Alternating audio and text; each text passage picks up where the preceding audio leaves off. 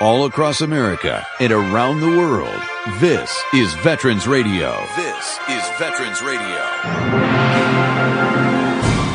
And now, your host for today's program, Dale Throneberry.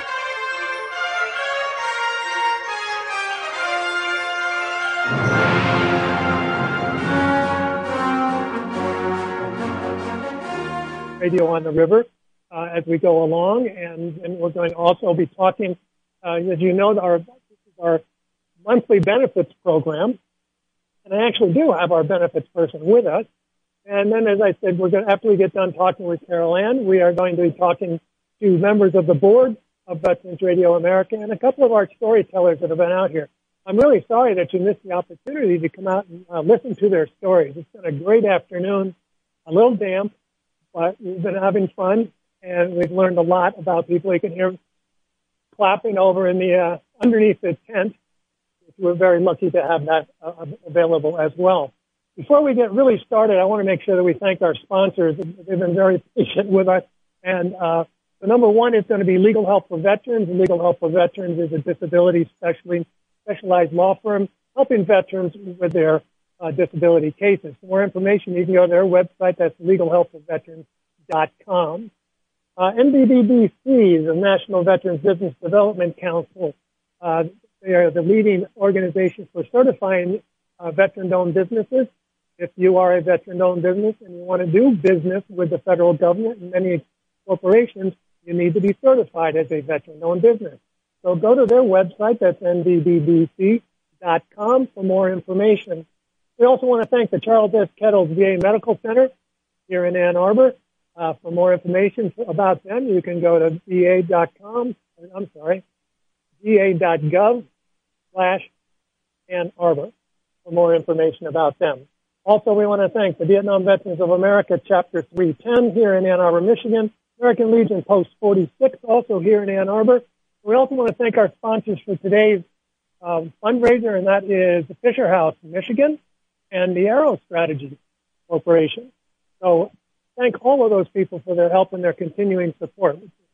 This day has been amazing to me just to get an opportunity to talk to these other veterans to help us raise funds for Veterans Radio. If uh, you weren't able, the sun is out. Can you believe this now? if you would like to sponsor or help uh, support Veterans Radio, all you got to do is go to the veteransradio.net and you can click on the banner for Radio on the River and make your donation there or just right through our website as well. Also, we have a lot of uh, what they call swag hats, sweatshirts, and all kinds of really neat um, things that we've got available for you as a listener. All right, here we go, right into the program now. So joining me in my subterranean studio here underneath a leaking deck is uh, from Legal Help for Veterans is Carol Ann Falzone. Carol Ann, welcome back to our program. Oh, thank you, Dale. What a great day. And you're right. Now the sun is coming out. Um, uh, but this was so awesome. Um, I, I wish more individuals would have been able to partake today because the storytellers were spectacular and congratulations to the first ever um, fundraiser. We'll have to do it again. Well, we'll have to think about that. no, we will be doing it again, um, but not on not under this. All right. So anyway, I asked Carol Ann to join us on the program today. Oh, by the way, if you have a question that you'd like to have answered today, you can give us a call. The number is 734 822 1600. 734 822 1600. All right. So Carol Ann is our disability, one of our disability specialists affiliated with Legal Help for Veterans. So what is it that we should know? Well, I'm only going to go through a few major issues that have come up. And maybe next month, um, in October, we could really um, uh, describe all of these issues. But I want to give you um, to our audience a couple major announcements. The VA Family Caregivers Benefit has now been extended to 2000 and 25. And that's benefits for the legacy. There was talk that they were going to do away with that program. Um, and so Um, I will say we could get more into detail next month. If you are concerned about it, um, I would ask you to give a call back to the VA Caregiver Support Coordinator, and that number is 855 260 3274. And their offices are open Monday through Friday from 8 a.m. to 10 p.m., believe it or not. And, um, I would really encourage you, and 8 to 5 on Saturdays. I would encourage you to call. That is the VA Caregivers Legacy um, Family Caregivers Program has been extended into 2025. The other thing that I really would like you to look into is if once again there's been a recall on the CPAP machines. I don't know if you heard about that, Dale, but there is a concern now on, I believe, the Philips mask. And so if you have any issues, if there's anything going on, please call back um, your sleep apnea clinic and um, ask if your machine is involved with any recalls. And I do know with the mask, they're giving you some alternative suggestions to help you out with that. Um, please, we could go over this extensively or call our number and we could get back with you with answers if you have some concerns. Right. Okay. That's that's the big thing right there. Yes. The CPAP thing. I don't. I don't. Do, luckily, I don't do CPAP, but um, I know that that's an issue with many people out yes. there. Uh, you mentioned briefly when we were before we went on the air that the, um, you know that there were some updates on the PACT Act. Well, there's been a significant one with the PACT Act being the the biggest ever, the 2022 PACT Act, and we just got a ruling uh, seen of a new um, what's been added to that is what is called secondary conditions. You know, all the cancers that were listed, and there is now um, where the veteran could go back if they've had related to that cancer during that period, radiation surgery, chemotherapy, and have had um, side effects and some debilitating um, results from that, they could apply for that also into their claim. So we could talk more about that um, next month's uh, benefits, but that is also huge. Go back to whoever's helping you with your claim, whether it's a VSO, legal help for veterans, um, and we could help you with that to Okay. more develop that. Right. And the other thing is to make sure that you that you file your claims. Abs- absolutely, because this this PACT Act is unbelievable with the new additions for burn pits, um, Agent Orange going back to include some radiation, and so and Camp Lejeune, um, huge um, developments recently. Uh, we want to make sure that, that all of those those people who have an, a secondary claim or a, an initial claim to please uh, make sure you file a claim. Um, Yes. The VA is making it so much easier for you right now. I mean, you can you can file it elec- electronically Yes, if you want to, or you can contact your VSOs or legal help or any of the other legal organizations are out there to help veterans. And um, but Yeah. I would encourage you don't do it by yourself. There's there's No, many, and we're experienced, and we know what we're doing. yeah, it's it's just way too confusing, Yes, yes. right? yes. All right. Well, thank you, Carol Ann. Thank you for just dropping by. And we're going to um, switch out our guests. And we have a lot of people out here hanging out now that the sun has come out. And I wanted to introduce you to one of our board members for the uh, Veterans Radio America. And we are, we are, this is live radio, folks. This is really fun. All right. So joining me right now on the line is one of our board members, as I said, for Veterans Radio America, and that is Lydia Pinkham. And Lydia, welcome to Veterans Radio. Thank you for having me, Dale. I wanted to know how you got involved with us. Why did you agree to get involved with us? Um, well, I met Kate Melcher through an SVA, the Student Veterans of America um, University of Michigan chapter. We were doing a fundraiser, and Fisher House, Michigan was our um, chosen charity that year, the chosen nonprofit that year. So I actually met Kate Melcher at a benefit dinner for Fisher House, Michigan. Became good friends with Kate, and after she joined the board, she reached out to me and said, "We have this opportunity. We're trying to get a few new people on the board, um, increase our outreach, and here I am. For those of you who are not familiar with Veterans Radio, Lydia is our social media expert now. She is helping Tammy spread the word. This is why we're so excited to have Lydia available to us as we, you know, move into the future to see what happens with Veterans Radio. And Lydia was responsible for almost There's raindrops are falling on my head. The uh, for putting this whole organ, whole program together, and I just wanted to make sure that I got you on there. I wanted to thank you so much for all that you've done to help us. Well, thank you. It definitely wasn't a solo job. Had a lot, a lot of help. So. it did. Thanks, Lydia. You're welcome. Thank you very much. All right, I'm going to take a, a little break right now and do our Medal of Honor, which I hope that Derek did receive. All right, so um, when Derek plays that, uh, we're going to do our Medal of Honor series. We're going to come back and we're going to meet some of our storytellers that we had here today at Veterans Radio America Radio on the River. We'll be right back. You're listening to Veterans Radio. The Medal of Honor is the highest award for valor in combat given a member of the armed forces of the United States. There have been over 3,400 recipients of the nation's highest award. This is one of them. Warrant Officer Frederick Ferguson led a four-ship helicopter formation into a South Vietnamese army compound under heavy fire. Details after this. If you have a VA claim denied by the Board of Veterans Appeals, contact Legal Help for Veterans at 1-800-693-4800. They're experts in handling cases before the U.S. Court of Appeals for Veterans Claims. Their number again, 1-800-693-4800. After completing a hitch in the Navy, Ferguson got his commercial pilot's license and then joined the Army to fly helicopters. Two weeks after graduating from helicopter school, he was in Vietnam. On January 31, 1968, Ferguson heard that a 1st Cavalry helicopter had gone down in Hue and another had been badly shot up trying to rescue them. Ferguson and his crew agreed to go get them. While refueling, he asked three Huey gunships if they wanted to accompany him. They did.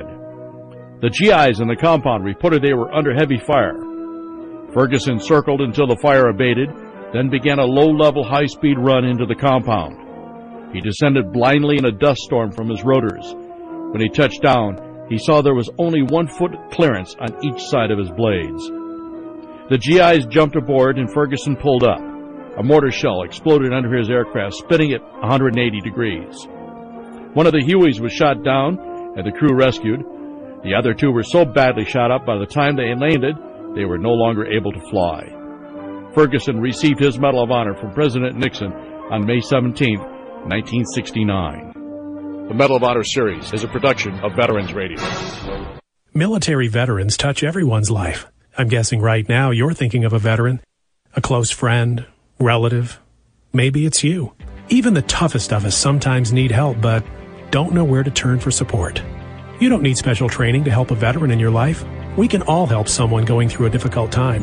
Learn how you can be there for veterans. Visit veteranscrisisline.net. Veteranscrisisline.net. A message from the U.S. Department of Veterans Affairs.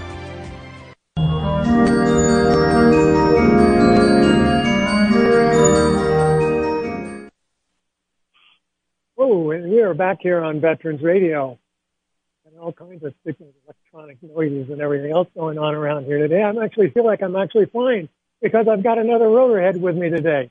So sitting across from me, uh, my little control table here is uh, Tom Stempky. Tom was, Tom was a, um, I don't know, you were a gunship pilot in Vietnam in 1968, 69, correct? Correct, correct Dale.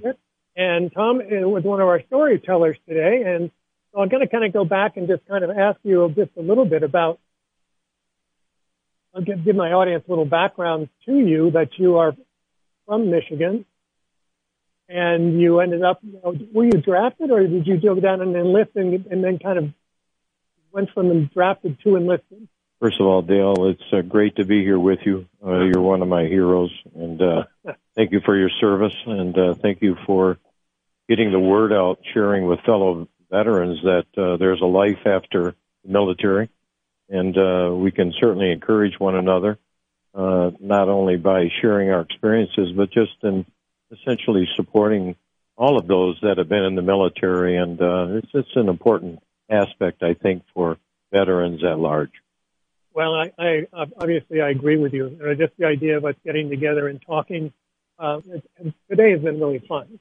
Um, you know, you find out that there are other veterans out there that you didn't know were veterans. First of all, because we don't have a big V on our forehead or anything along right. those lines. But you, know, you suddenly mention, you know, helicopters or Fort Walters or you know Savannah or Fort Rucker or anything like that, and saying, "Oh, I was there," and off you go into the wild Louisiana. We're not in the Air Force, but that's where it happens. Oh, Tom, tell me, you, um, you know, you ended up being, a, as I said, a pilot, um, helicopter pilot as, as a uh, lieutenant, correct? I basically uh, was a country bumpkin who uh, came from a family of uh, long-standing military uh, servicemen. Um, and I looked forward in a way to being in the military, although I was drafted, I really didn't know what I was getting into, but I received an encouragement from one of my uncles who was a hero of Battle of the Bulge and, uh, it recommended that I take advantage of all the schools that the Army proposed or, or allowed, or if you had the opportunity to attend. And so I had that uh, mind frame and, uh, it just so happened at that time, uh, in my service, uh, when I got in in 66, uh, Vietnam was building up. Of course, uh, we all know that there was a, a need for aviators.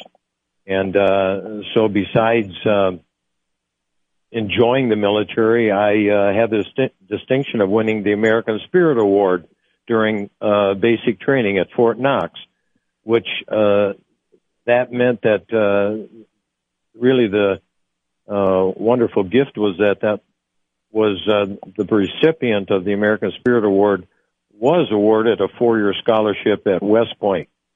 Uh, it's another long story, but the, the short part of it is I didn't really want to go to West Point, and I uh, decided I would receive my commission, uh, hopefully during Officer Candidate School, which I did. To make the story short, right after Officer Candidate School, I uh, uh, had the opportunity to go to Ranger School, become qualified. Uh, uh excuse me, jump school, then Ranger School, then Jump Master School, and uh, the Special Forces Officer course. And I was just really excited about wanting to have the best training.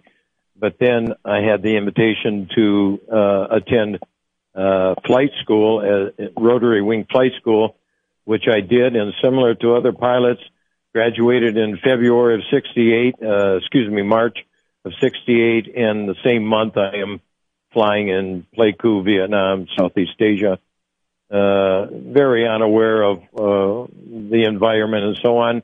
But we received great training, and we're so grateful for this training. And so, uh, just in a matter of months, I, uh, from a first lieutenant, I was promoted to a captain, became platoon leader, responsible for about 80 pilots and off, uh, enlisted men.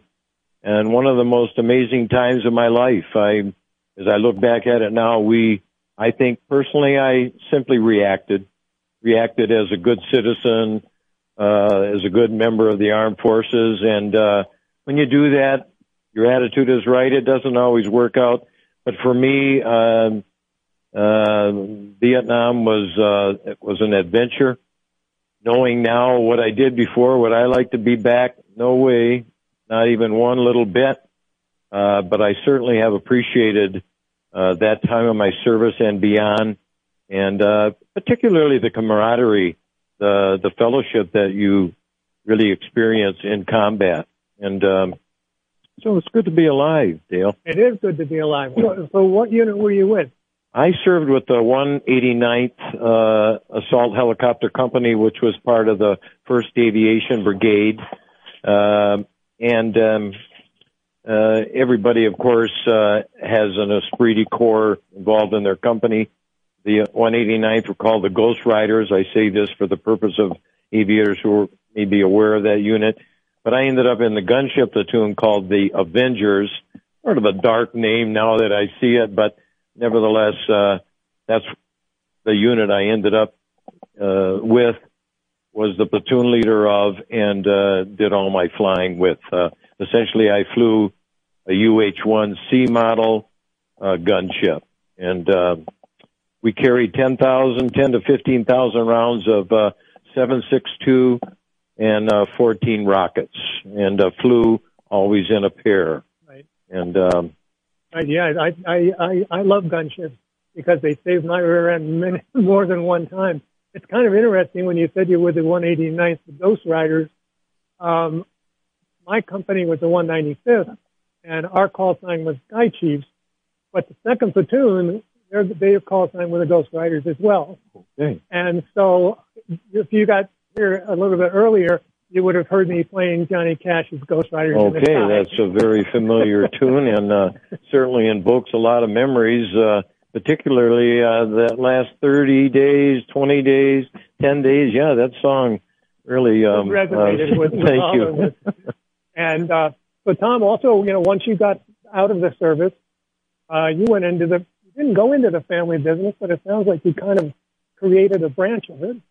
I uh, really wanted to uh, consider staying in, uh, uh, to put my 20 in, uh, but uh, as I, I just made a decision, my wife and I, that we were not going to do that, and uh, ended up going into the exact opposite of what you would find in Vietnam, and that is uh, uh, a peaceful landscape and those who installed it. So I ended up, uh, we first of all had a flower shop. I was known as a flower child, which I really wasn't a flower child. I was in it because my mommy had a lot of nice flowers and people like flowers. And so don't say one word to me about flower child. I don't like it.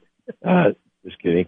Uh, but I had a very, we, my wife and I had a, a very reputable business in the area and um, a flower business. And then I ended up becoming a certified landscape uh, designer, uh, which I did for 35 years uh, under the name of Stempky Gardens in this area, very well respected. And now my son uh, Matthew is continues as proprietor, and uh, life is good. Life Really. is good. Life is good, and I appreciate you coming out here and talking with us today. And I'm hoping that you know maybe this is something that we can get to do get together and do more often. Dale, I want to say one more thing about life is good. The reason life is good is because we have this wonderful support unit of other brothers and sisters that serve, that understand uh, what who we are, and and uh, we're simple folk that uh, need to be encouraged, or we're very proud of our service, and we're we're we're very aware of the need for all of us to to just to honor and serve one another and uh, to to be good citizens. Absolutely. Thanks very much, Tom Stempky. Thank you. All right. All right. As we switch out our guests, we're going to um, want to remind everybody that they can go to veteransradio.net and make a donation to Veterans Radio. We greatly appreciate everyone who came out here today in the inclement weather, and it was really kind of an interesting uh, experience, as they say. As Tom just pointed out, though, I wanted to, you know, we, we talk about the idea of uh, when we were in the service that we protected each other and we had each other's backs. Well, we like to continue that now and make sure that we have your back now. We don't like the idea of, uh, of homeless veterans at all. We want to make sure that veterans get the health care that they deserve and the, any benefits that they are entitled to. And that's one of the things that we do here on Veterans Radio. Well, if you do want to support Veterans Radio, please go to veteransradio.net and click on support. And uh, the tax deductible donation now, since we are a uh, 501c3 nonprofit corporation. So I want to appreciate everybody who has donated for our radio on the river. It's kind of a big adventure for us to uh, to try for the first time, and it, looked out. I think we're going to make a profit, which is awesome. And uh, so we're going to try this again uh, later on in the year or next year, and uh, learn what some of the things that we didn't do quite so well this time around. But anyway, joining me on the uh, air right now is Brian Gawne. I want to make sure I pronounce your name correctly. Gone with the Wind. And I met Brian first through the Fisher House organization, uh, again through Kate Melcher. Everything seems to go through her. Seems like right now these days. And Brian was one of our guests today as a storyteller. And uh, unfortunately, I had to go and get myself all set up. So could you kind of give our audience a little background on your military career? Because I know it started off, you were talking about your dad at Iwo Jima. Family. And uh, my father uh, served in World War II. He was in the Navy. He was actually like a 90 day wonder. You know, he was a teacher, had a deferment. They had a couple boys, and he realized, hey, someday I need to be able to look my sons in the eye and say I served because all these people have done this. And so uh, he got his officer training at Princeton and then uh, deployed to the Pacific. And uh, he was at uh, Okinawa and Iwo Jima. In fact, he was one of the guys landing the Marines on the beach. He was in the second wave at Iwo Jima. Was he on a landing craft or LSD? Uh, he, You know? now you can ask me hard questions. I know. I know my dad was in the Coast Guard, Yeah. and he was on Iwo Jima as well. Oh. And he was on an LSD, and he went Yeah. in, I guess, about I don't know, you know, like late that afternoon or the next day, and the front of the ship opened up, and you know, Yep. everything came out of it. Yeah, he was actually landing guys in the landing craft. Oh, no, he was on the ship that do that had the landing craft, and then he actually was one of the officers that took him into the beach. Oh my! So uh, pretty powerful. In fact, he, you know, my dad was a rugged man. Uh, he taught school for uh, 40 years. You know, um, the only time I ever saw him cry was uh, right before he passed away. As many of World War II vets never really talked about it until the end of life. Um, he was telling a story about you know one of the Marines that he befriended, you know, on the journey and the, and the way, and uh, uh, he had was telling the guy, "You need to get your guys off this as soon as we can. When that gate comes down, you go." I mean, he said it a little, probably a little Right. more profanely than that. More colorful. And uh, he said, "I'll be the first one off," and he was. He made about two steps. My dad told that story, and then uh, he was very proud. I went to the Naval Academy, but he never wanted me to be a Marine, and I respect that. So, what did you do in the service? What was your job there when you were in the Navy? So I was uh, when graduated from uh, the Naval Academy in 1982. I grew up in Niles, in the west side of the state. Uh, did four years at the Naval Academy, and then I went to flight school, and I uh, got to fly F-14. So if you ever saw the movie Top Gun, Oh, uh, I was you, Goose. huh? I was Goose. Only I Oh. lived. oh, you, you were in the back seat. Yeah. Oh, all right. So I um, uh, got commissioned in 1982, and uh, I was able to fly most of my career. I was in uh, my first tour. I was on the USS America and a Fighter Squadron 102, the Diamondbacks, and then I was a uh, on the wing staff and a uh, flight instructor after that tour. And then my next fleet tour was with uh, VF-11 Red Rippers on the Forrestal, and then I. Uh, uh, did an instructor tour again, and then I was uh, in the, the VF 32 Swordsman and flying off the Eisenhower. Nice. And then I did uh, went to the War College, got my master's in Naval War College, and then I did a joint tour overseas at a NATO headquarters in Norway for two years, and came back. And then I was the XO and commanding officer of Fighter Squadron 41 during 911, uh, flying off the USS Enterprise. Right. I understand. I, I understood that you were you were called up like uh, for nine eleven. Yeah, we were actually we had just finished doing you know, fly zone operations. Uh, we were on deployment. This was about five months into deployment. We had trained all, or we knew we were going to be flying over the no-fly zone over Iraq, and uh, we had actually done some combat missions as late as you know summer 2001 in Iraq. People don't realize for 10 years we were flying, patrolling the no-fly zone over Iraq because they would either shoot missiles or they'd attack the Kurds or whatever, and so we were there to continue to you know two-decade mission of, of protecting that area. And uh, in fact, we they had been shooting at the no-fly zone things, and if they did that at that time, uh, the policy was we would do a retaliatory strike Oh, and try and take out the SAM. So we had done several of those in September 9th. We were on our way home. You know, we had finished up. We'd spent all summer in the Gulf. It was incredibly hot. Right. Uh, we were all excited because we were on our way home. The ship was going to sail, you know, around the south coast of Africa, maybe do a port call in Brazil and Cape Town, and then go home, and we'd be heroes. And uh, September 10th was uh, we pulled out, and then uh, after the last strike, September 11th was a holiday routine. You know, everybody kind of a take your break. We've been working so hard for the last month and a half, and uh, walked into our squadron ready room, and you know they're six hours ahead there, and we all slept in because we'd been up in the night strikes before and doing everything, and uh, TV was on, and I walked into the ready room, and my duty officer said, "Hey, Skipper, an airplane just hit the World Trade Center," and that was it. The our carrier CO turned the ship around. We were off the Horn of Africa, and we just were the first aircraft carrier on station. Our relief had just gotten there. They came out of the Gulf, and then they sailed the Kitty Hawk up. So there were three aircraft carriers. The Kitty Hawk had special operations aircraft on there, and then the two other carriers had normal uh, naval air wings. And we just got ready for the first strikes in October. Um, you know, I, it, I, I just find all this stuff. This is why we do this program, folks, because you, you run into people that have had experiences that most of us weren't aware of at all, and and we get to and we get to have know we get to find out about these things that we don't read about in newspapers, obviously, because you know they're not going to tell us any of this stuff that's going on. But I I I just want to um, thank you, Brian, very much for being here and for supporting Veterans Radio America and uh, being one of our storytellers. And I, I need to, I need to talk to you again. Well, it's a privilege to be here. You know, I was in town because I work for the Fisher House Foundation, and we just dedicated the Fisher House at the VA in Ann Arbor. Right. A great privilege, and we're really looking forward to being able to.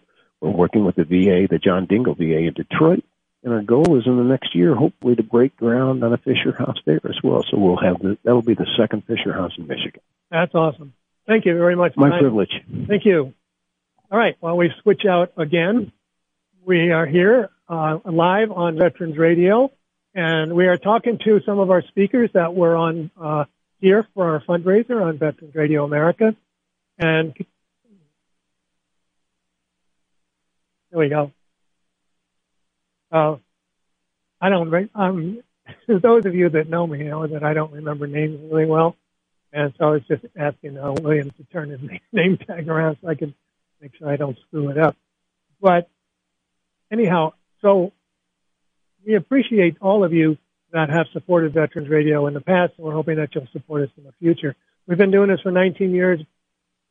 It's probably the proudest thing, the best thing I've ever done as far as uh, public service is concerned. I think with Veterans Radio is we've got to tell over 900 stories.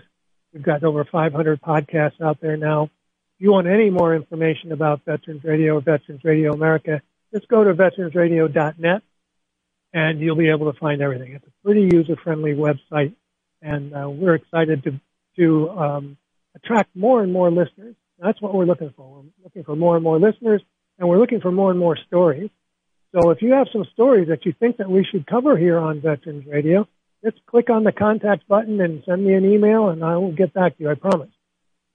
Just don't send us a whole bunch of emails wanting to redevelop our website. That's what I've been getting a lot recently. And uh, we're pretty pleased with what we've got for those of you that are out there listening. And uh, so, yeah, send us your story ideas and we'll try to uh, incorporate them into our programming or into our podcast as we continue on into the future. I really don't like saying going forward. So, right, joining me right now is a little bit younger veteran, and this is a William Kirk, Kirkstra, and Bill is a, you go by Bill or William? Will. Will? Okay. And he is a, another Marine.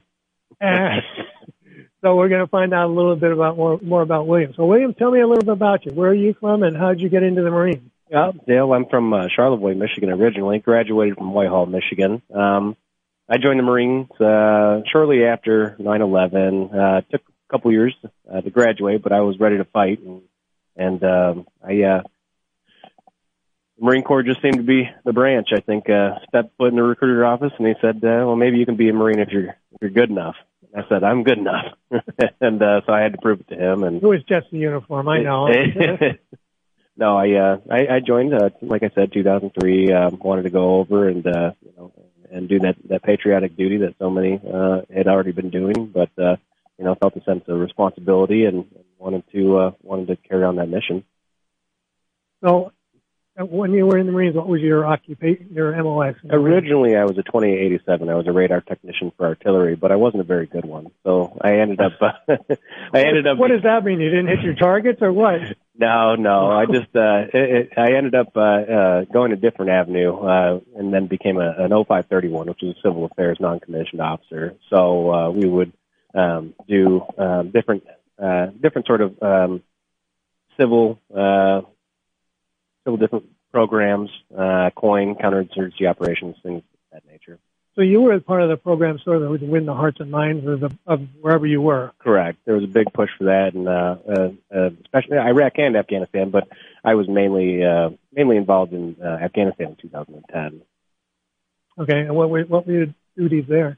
Uh, with the duties in, in 2010, we, we essentially deployed. We, we, we trained as a detachment for civil affairs. It was actually modeled after the combined action platoons um, in Vietnam. So, you know, you were kind of embedded with the locals, getting to know them, figuring out what sort of things that had affected them negatively or positively, and, and trying to uh, really um, just kind of get the locals to uh, not be scared of you, which was, uh, you know, not always an easy task um, uh, during those times. Uh, but um, we, we we, as a detachment, we we trained together but got split up, and and it was uh, a little lonely. Uh, you know, I mean, uh, civil affairs and um, you know they kind of scatter us to the winds, and uh, you get attached to the infantry units and go out do your patrols. Um, you know, after any sort of battle damage or you know uh, loss of life, uh, you would meet with the village locals and uh, kind of discuss uh, reparations, if you will, uh, what those things were valued at, what you could pay somebody for, and that was all done with uh, U.S. taxpayer dollars we called it uh, the CERP fund, but it was the Commander's Emergency Response Fund, and that was just to, you know, essentially things to, um, you know, kind of uh, soothe uh, the local populace. Uh, you were also looked at as a passive intelligence gathering, so you kind of got what we called. Uh, you were looking for what um, what we called as atmospherics. So, you know, are the locals really mad? Are they are they you know sort of mad? Are they are they being friendly? and you would report that back to command and, and kind of see, you know, whether or not you were having progress in the area of operations or not. Um, so um, a couple of different things, but uh, all essentially, you know, higher level stuff. You know, sort of the strategic campaign. You were kind of the the, the tactical level of that. So. You were you were telling a story earlier that I found rather humorous. Actually, is that before you went to Afghanistan, you went through a, a language school. Uh, quickly on Pushtun? Pashto, yeah, Pashto? that's uh, Pashto. Okay. Pashto. Um, it's a it's a local uh, Helmand province. It's a it's a very unique language um, to, to Helmand in Afghanistan. Um, it, it's a uh, it's similar to Spanish and and how the you conjugate the verbs, but um, the Marine Corps uh, felt uh, I guess nice enough to send me to uh, San Diego State University for three months uh, to do a crash course or an immersion course of Pashto. Um, so those those classes were about eight hours a day for for three months straight. So uh, you get your get your money's worth. Um, but uh, picked it up very well. Um, you know, could speak elementary Pashto, but the uh, after uh, the they had made me a uh, a pay agent um, and given me all this money uh, in in country. The kids used to follow me around and call me a Paisa Saray, which in Pashto means money man.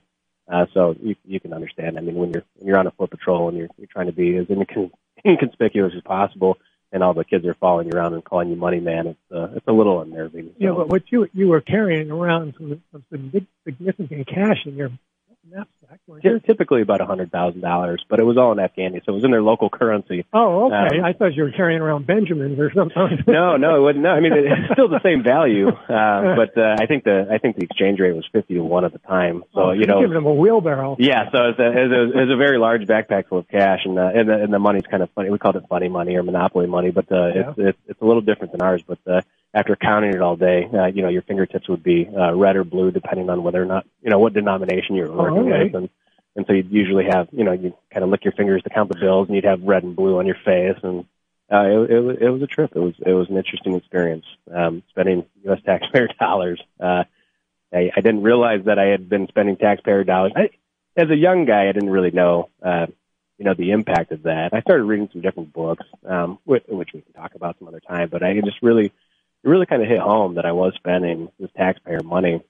And uh, the original, the, the the the initial project that I would do with building bridges to nowhere, and kind of uh, we would look at spending this money as a measure of effectiveness. If we could spend more money, we could get, uh, you know, that that town of Marja, um, which which we got, um, you know, deployed to. We could get, get them up and going and get their local infrastructure back in order. Um, what ended up happening uh, towards the end was, you know, understanding and, and kind of having this guilt or this burden of spending taxpayer money abroad. I uh, I stopped building what I called these bridges to nowhere and started building freshwater wells, um, as many as I could uh, for the locals because um, I'd seen children, you know, walking for, you know, a half a mile or a mile with these pails of water because there wasn't enough freshwater wells. And so I uh, kind of thought to myself, I'm going to spend taxpayer money on something overseas. Uh, it might as well be freshwater.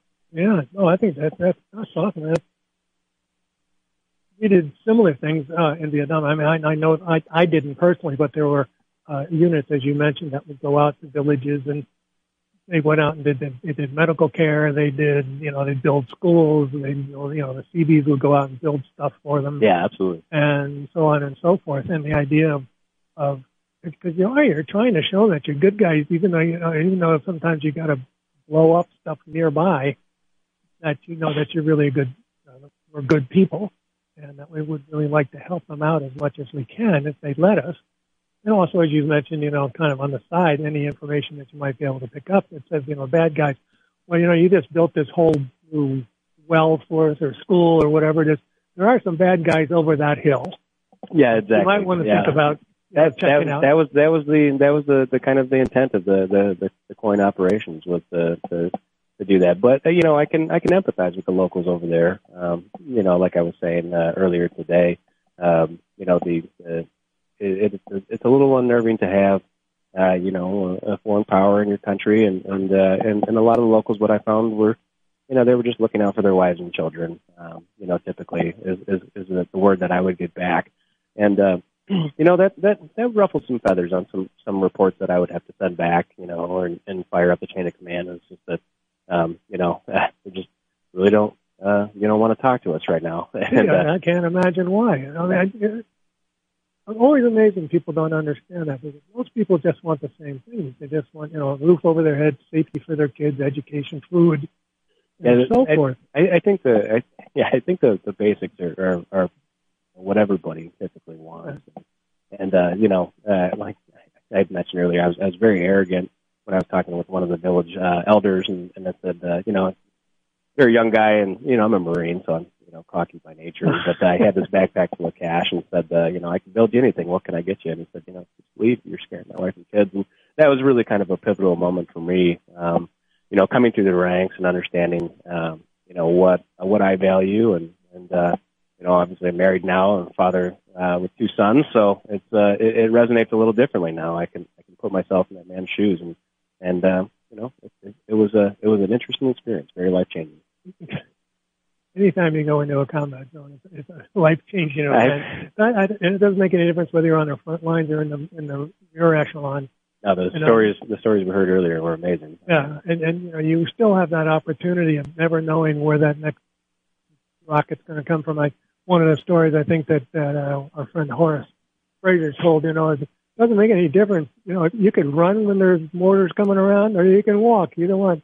You just never know exactly where they're going to land. So Yeah, absolutely. No, there's uh, there's danger and everything. You know, I'm happy to be uh, home safe. Uh, obviously, I've been out for some time, but it's nice to uh, uh, really appreciate what you all are doing uh, at Veterans Radio. I think that um, you know, as, as I'm getting older, I just I, I realize these stories are to be cherished, and, and that um, the, the veterans community is is a you know that's home for me now. Well, I, I I appreciate it very much. Well, and uh, hopefully, you know, we can uh, partner up on some other things as we go along and tell more stories and get your generation more involved. You know, the uh, World War II, unfortunately, those veterans are pretty much almost gone now. And luckily, I was so happy to see Guy Stern the other day. I didn't realize they're 100 years old. Um, for those of you that, listen to Veterans Radio, um, Guy's been on our program a couple of times. He, he was a Ritchie boy. And what a Ritchie boy did was they were American Jews who were recruited into the army to go over to Germany to convince the Germans not to do what they're doing and to interrogate uh, German POWs. What? The guy's amazing. That's pretty powerful stuff. I, I, think you touched on something really important, if you don't mind. But if I, I I had the opportunity to to and, and I'm thankful for having talked to as many World War II veterans as, as I have. Um, but like you said, a lot of them are, are um, you know, they're leaving us, and and uh, so I'm looking at these uh, Vietnam veterans now, and I'm just I, I every time I, I see a Vietnam veteran in a store, I have to shake their hand and say thank you for your service. And, and if I get an opportunity to talk to them, because I, uh, you know, I, I feel like uh, I wish I would have done more to capture some more of the stories of the, uh, of the World War II veterans and uh, you know, and, and the Vietnam veterans that we have. You know, they're they're they're to be cherished and and, and to listen to as well. And and I hope we we can um, you know make sure that we capture those stories. We want to capture those stories. and also want to capture your generation's stories because they're different. Yeah. And uh, you know, as much as we have a lot of things in common, wars are different, technology is different, everything is different. You're not lying. No, and you guys deployed a thousand times. We only deployed once. So, you know, and I got out when they tried to send me back.